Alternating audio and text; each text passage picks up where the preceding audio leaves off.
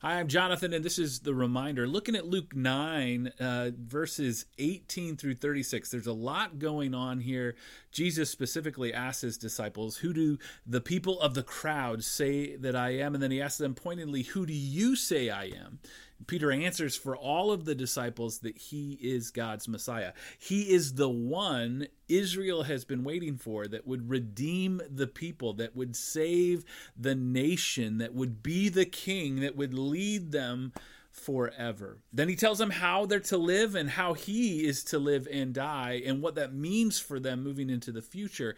Then we have this moment of confirmation He's transfigured on the mountain as he prays, and Peter, James, and John are there watching on, and they witness as Moses and Elijah are there talking with Jesus about his exodus to come from Jerusalem. And then in verse 35, we hear this truth. The cloud comes, and a voice came from the cloud saying, This is my son, the chosen one.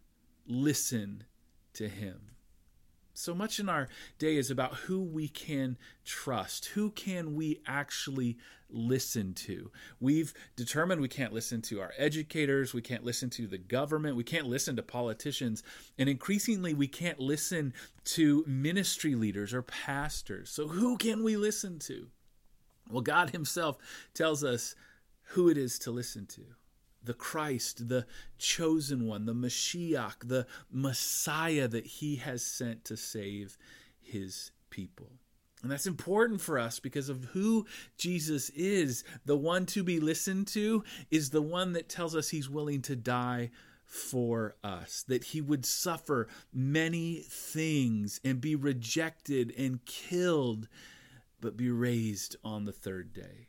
So as you go about life trying to set aside yourself, take up your cross, follow this Jesus day after day, know that he can be trusted and you can listen to him because he took it all on for you. He saw such value in you that he suffered, was rejected, murdered, and rose for you to give you new life. Rejoice in him and be reminded that you are his.